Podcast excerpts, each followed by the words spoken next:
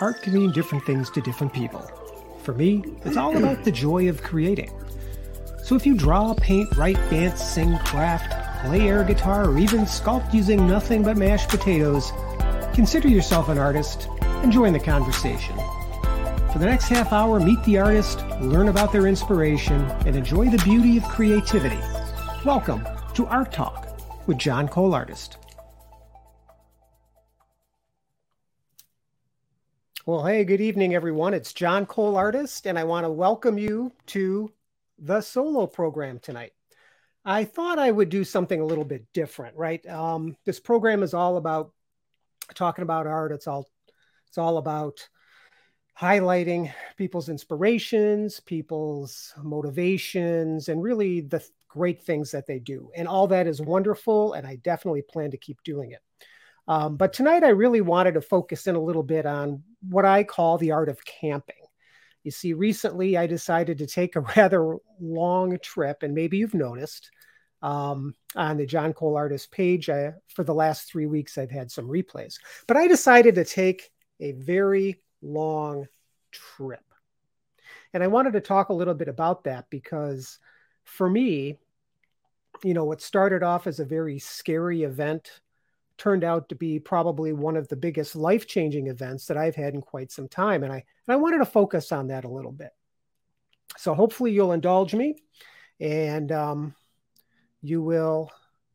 And there's Christine Cole. Hey, hey, John R. Cole. It's good to see you, Christine. Thank you very much for um, listening in tonight because I value your feedback. And I think that feedback is going to be important to not only improve myself, but improve this show. So thank you. Um, camping, the art of camping. What exactly am I really going to talk about here? Well, I think there's a couple things I want to talk about. First, I'll tell you a little bit about how the trip went, some of the um, some of maybe what you would call the stumbling blocks that I ran into, and then really how I approached this whole thing prior to, during, and then of course after. So what I want to do is I want to show you, um, and this isn't going to be a death by PowerPoint or anything like that, but I just want to talk about or talk to a couple pictures before I get into some details. Now, the first thing I wanted to mention is that camping isn't really a new thing for me. It is recently, but it isn't brand new because back in 1986, my sister and I would frequently go camping. Um, and it was something that we would do with our friends. We would have a bunch of people go. Uh, we would visit some some places in New York State. We'd set up a tent, and of course, we would just frolic in the woods and do all this really really crazy stuff. Uh, it was an amazing time back then, and it was something that always stuck with me. Now, when I joined the Coast Guard uh, in 1984, and this picture was taken two years after that, you can tell by the shorter haircut and that ball cap, which is actually a Coast Guard hat.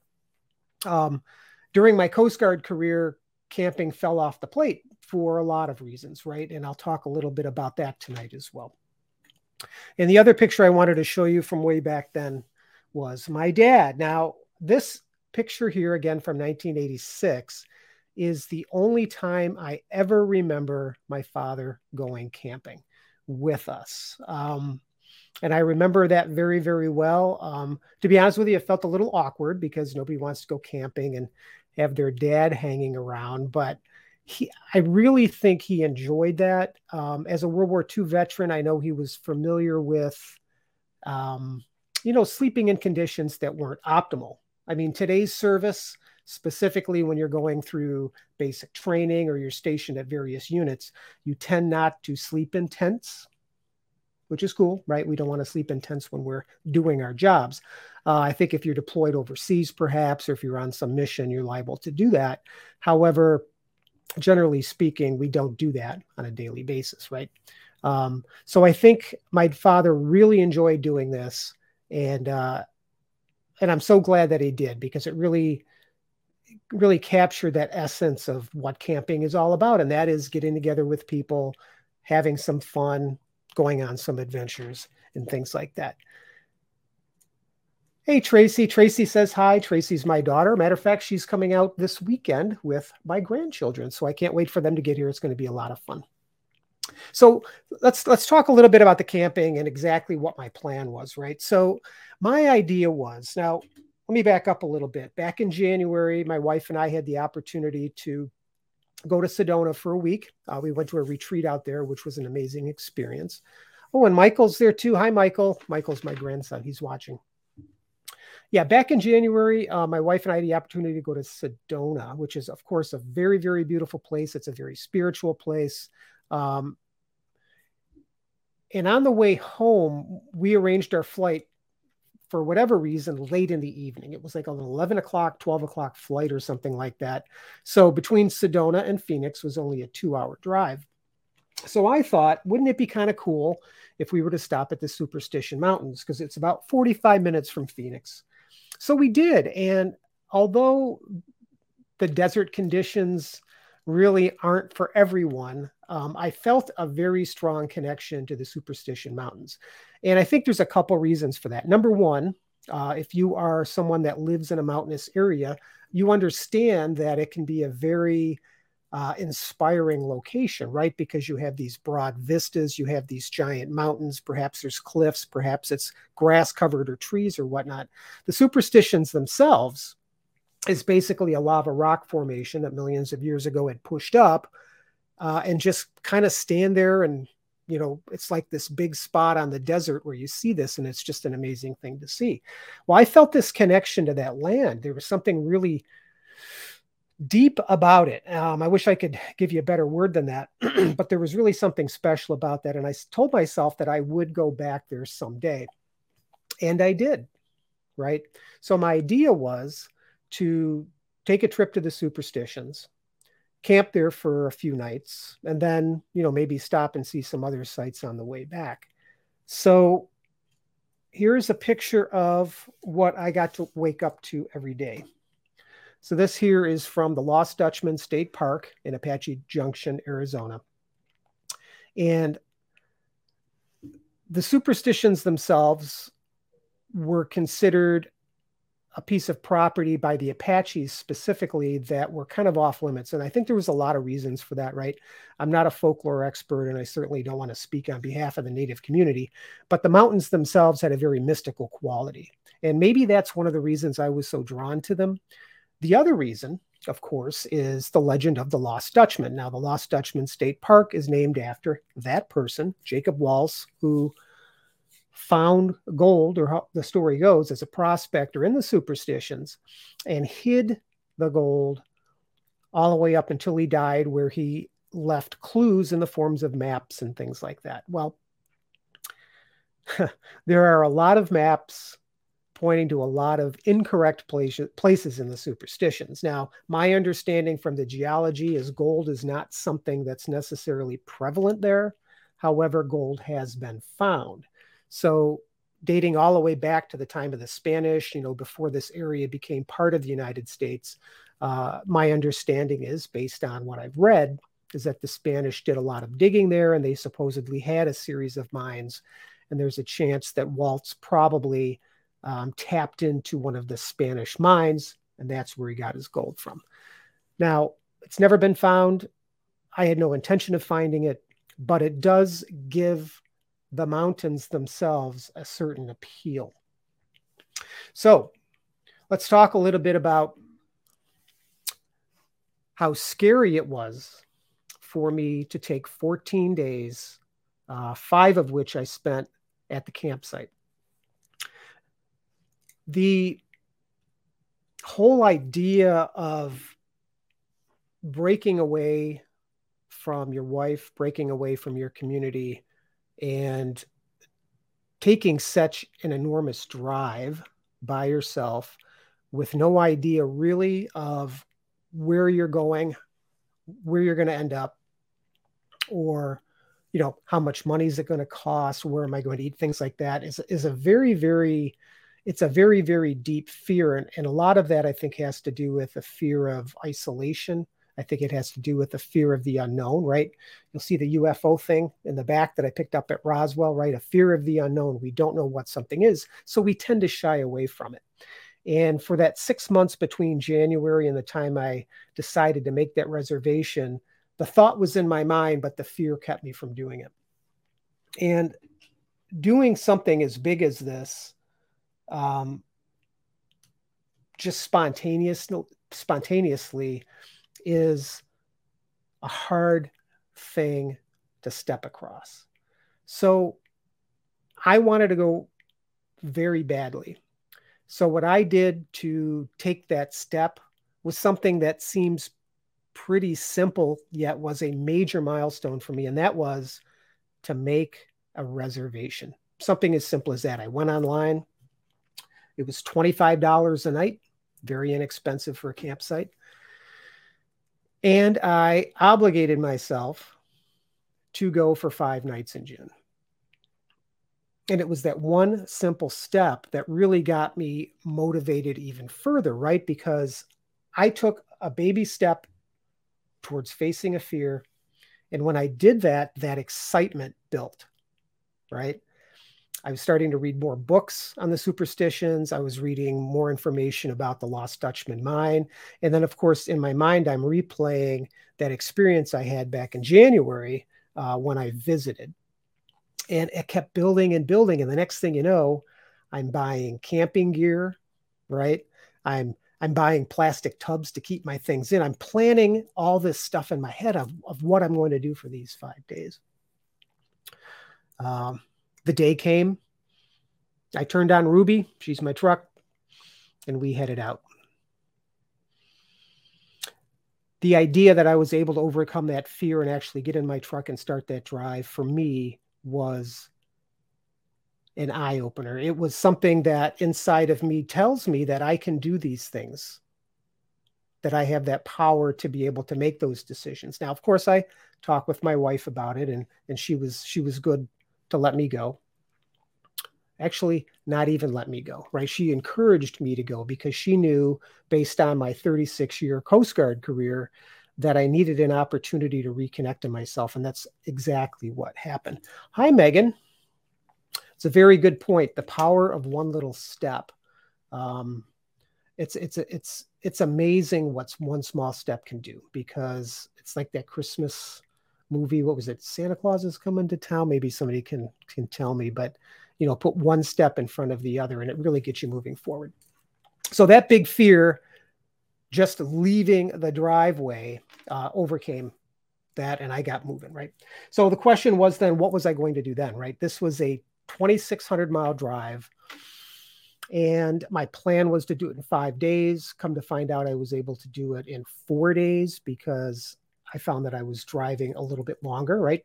You get tired, you sleep. If you're not tired, you just keep going. Otherwise, what are you going to do? Sit someplace and, and not do anything, right? And that's not what I wanted. I wanted to experience this trip. So I would drive these distances and kind of make that decision. Um, do I want to stay at a hotel? Do I want to try to find what's called a dispersed camping site, which basically is a free camping site a lot of them in the Southwest, not so many on the East Coast, unfortunately. So I ended up sleeping at a couple truck stops. Now, if you've ever slept at a truck stop before, that is an experience. Um, that's probably one of the things that one of the lessons I took away from this. Sleeping at a truck stop works. I mean, nobody's going to come bug you. They're not going to come knocking on your window or anything like that, but they are super loud. That, and I found out that my truck is not really great for sleeping in yeah, you push that that passenger seat back, and yeah, and yes, unless you're shaped like a um, a pretzel or something, they're highly uncomfortable. And like Megan says, a lot of lizards, yeah. But but people do it, and you can do it, and I did it. Um, I ended up doing it twice. The first time was somewhere in I want to say it was in Missouri someplace. And then the second time coming back, I slept, uh, and actually it was in Nebraska what was really really cool is that there was a storm coming in there was lightning in the distance it was super super humid but then there were also fireflies which i thought was interesting. So there was lightning bugs with lightning so i thought that was very coincidental. Now um i wanted to show you the trip quickly here.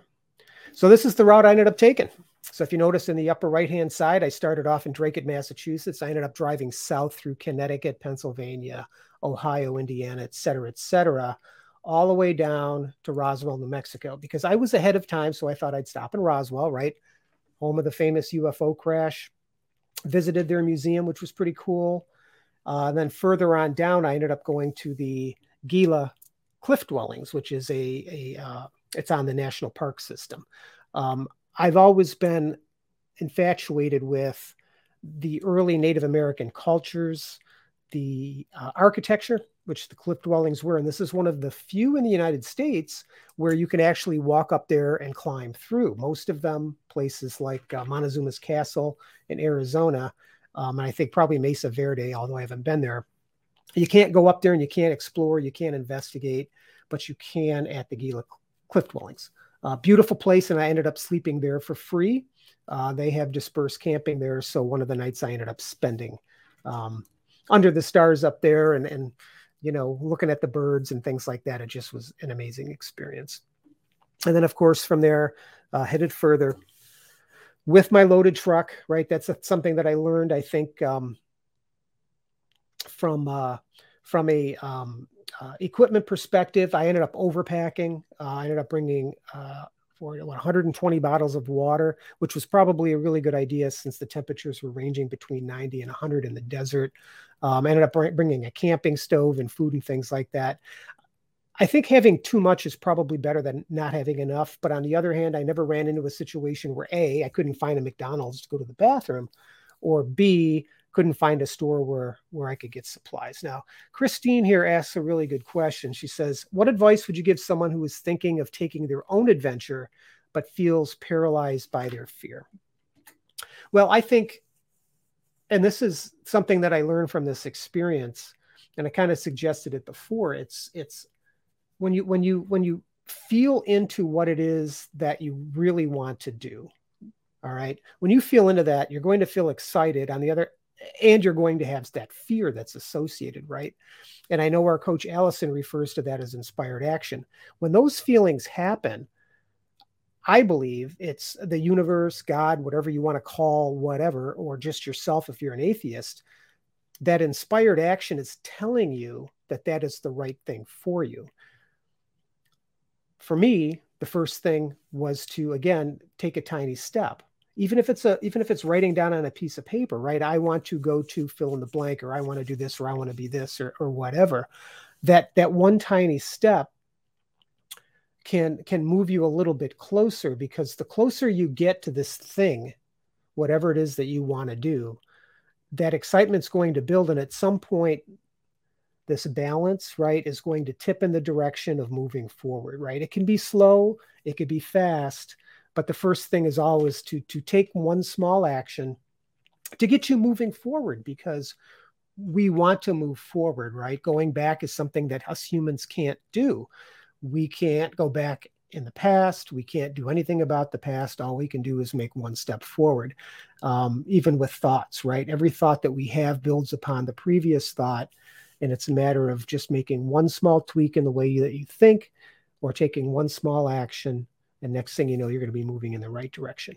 But you have to be persistent and you have to listen to the universe when the universe is talking to you, because I guarantee you it knows exactly what you need.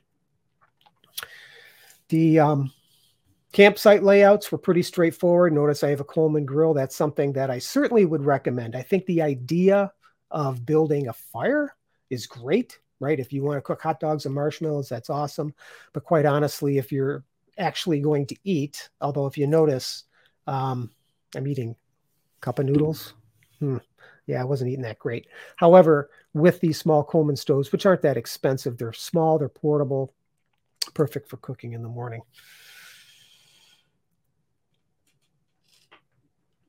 I wanted to talk briefly about the art because this is an art program.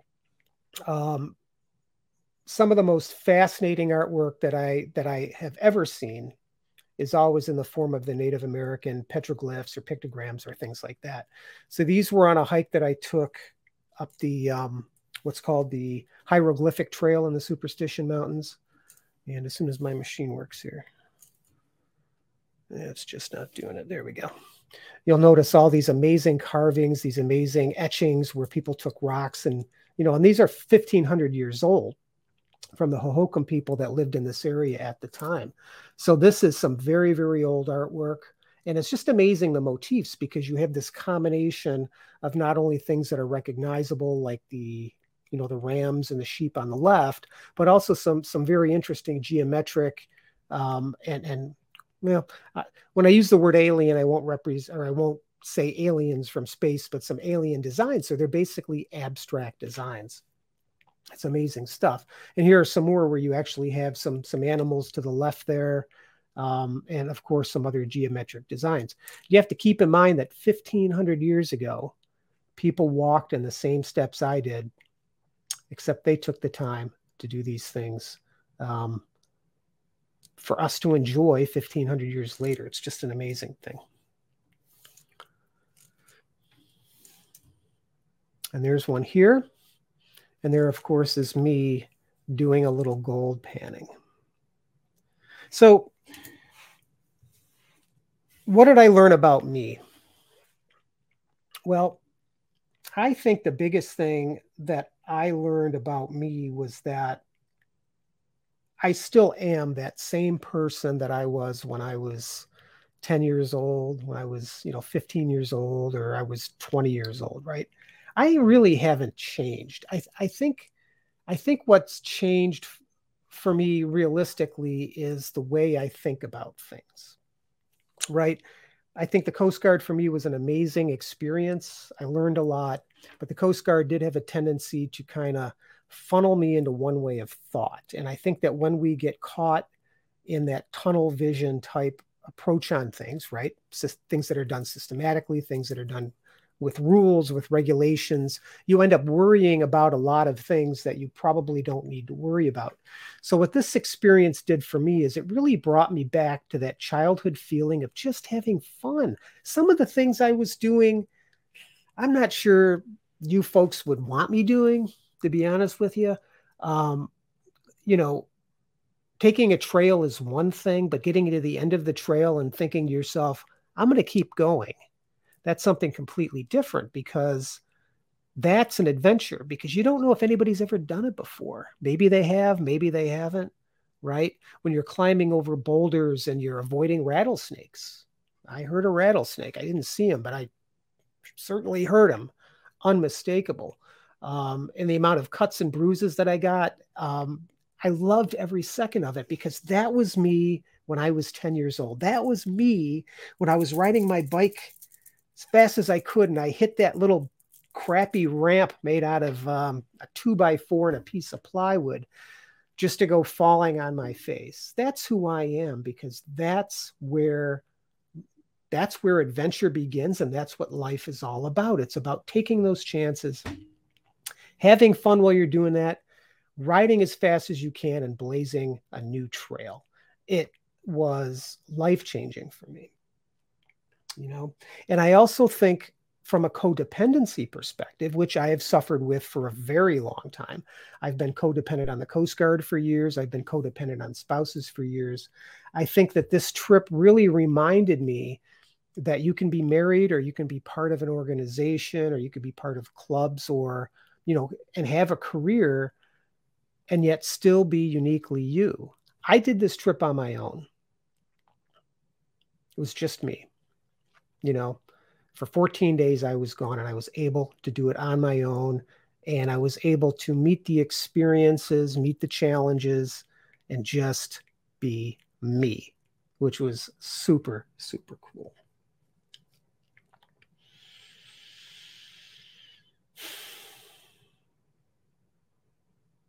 So 14 days, it was a total of 6,408 miles, which means the oil change I got on my truck before I left already has to be done again.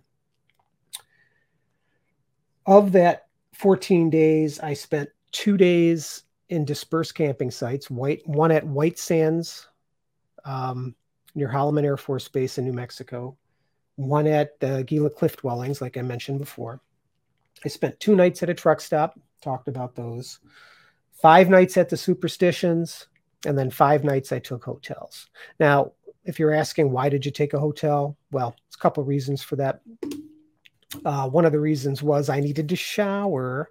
Superstitions State Park had shower facilities, which was awesome, um, but the rest of the time didn't. So I had to, you know, clean myself. Uh, Christine asked, what safety measures did you use? Well, for the truck stops, um, the truck stops themselves, I always left, I, I slept on the passenger side, kept the driver's side door locked and the windows up. Um, and of course, the keys and my important stuff I left on the other side of the vehicle because if there was any chance that somebody was going to approach the car, anything important was out of my reach, it was way on the other side of the car. As far as hotels go, those are pretty safe. Camping sites, uh, I didn't worry about that at all. As a matter of fact, everyone I met, and I talked to a whole bunch of people, you know, along the way. Everybody, everybody I met was kind, friendly, and very, very um, engaging. Right? I had some wonderful conversations with folks that I met, which tells me that, you know, when we see bad in the world, what we're seeing, I think, most of the time is the media's interpretation of things to make us afraid. But I think when you get right down to it, there's really not much to fear as long as you, like you suggest, safety measures, right? Don't drive 105 on the highway. Don't pick up hitchhikers when there are signs saying don't pick up pick up hitchhikers because there's a prison nearby, right? Um, and just be aware. It's situational awareness. Know where you are, know what you're doing, and uh, know what's around you. Because if you don't know, um, a rattlesnake will bite you right in the rear end. Trust me. I came close.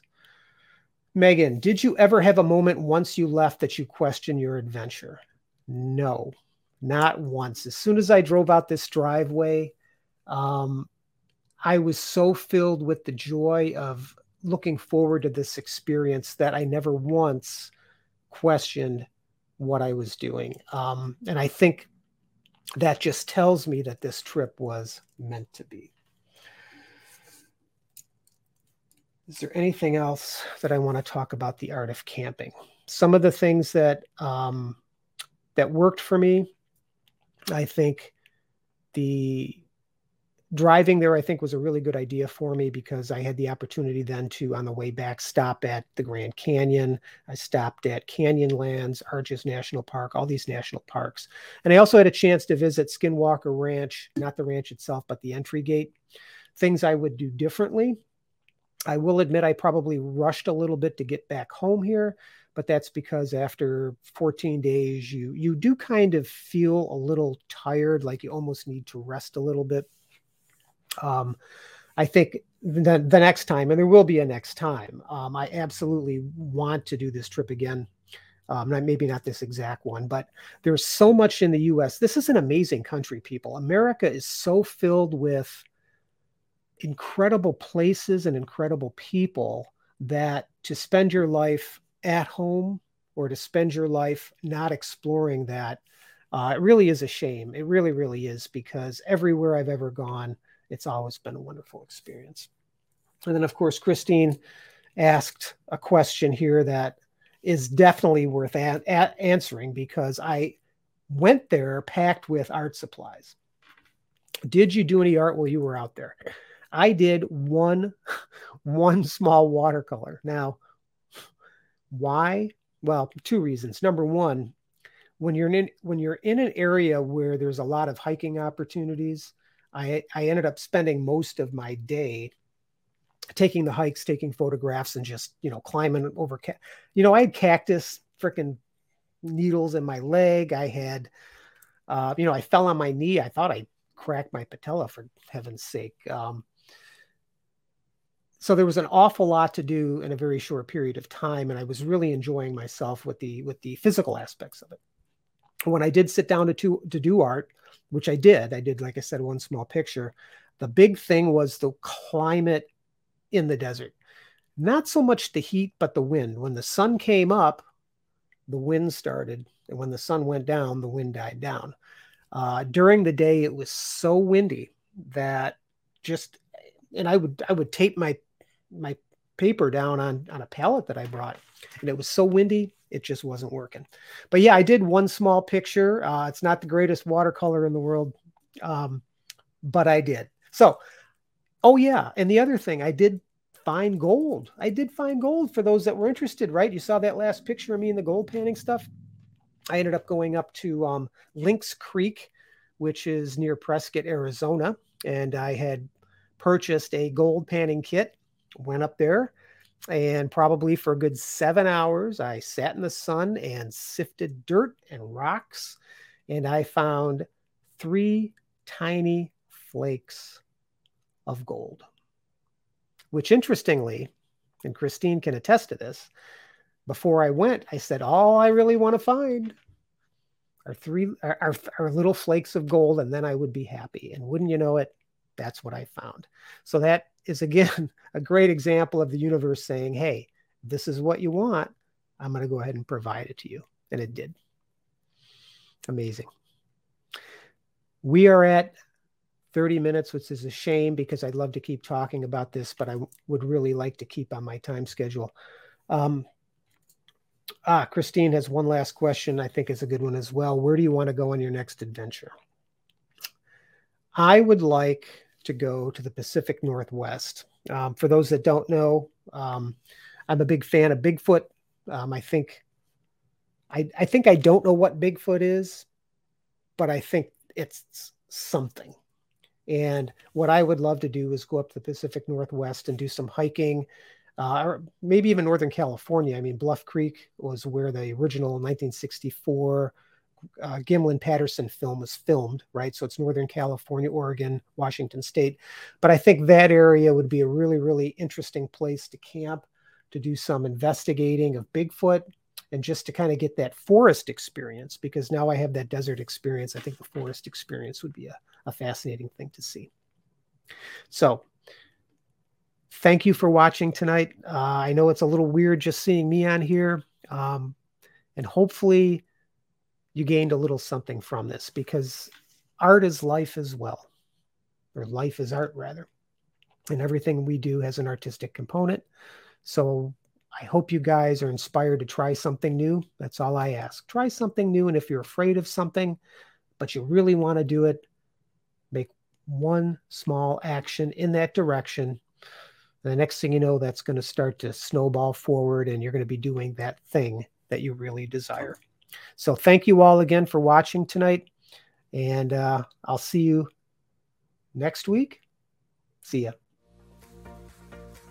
Thank you so very much for joining me on the Art Talk podcast, where it's my goal to bring artists together to talk about their craft. If you'd like to join me for a conversation, please reach out via email at johncoleartist at gmail.com or by visiting my website at johnrobertcole.com. So until next time, keep crafting, painting, and inspiring others with your creativity. You make more of an impact than you know. See ya.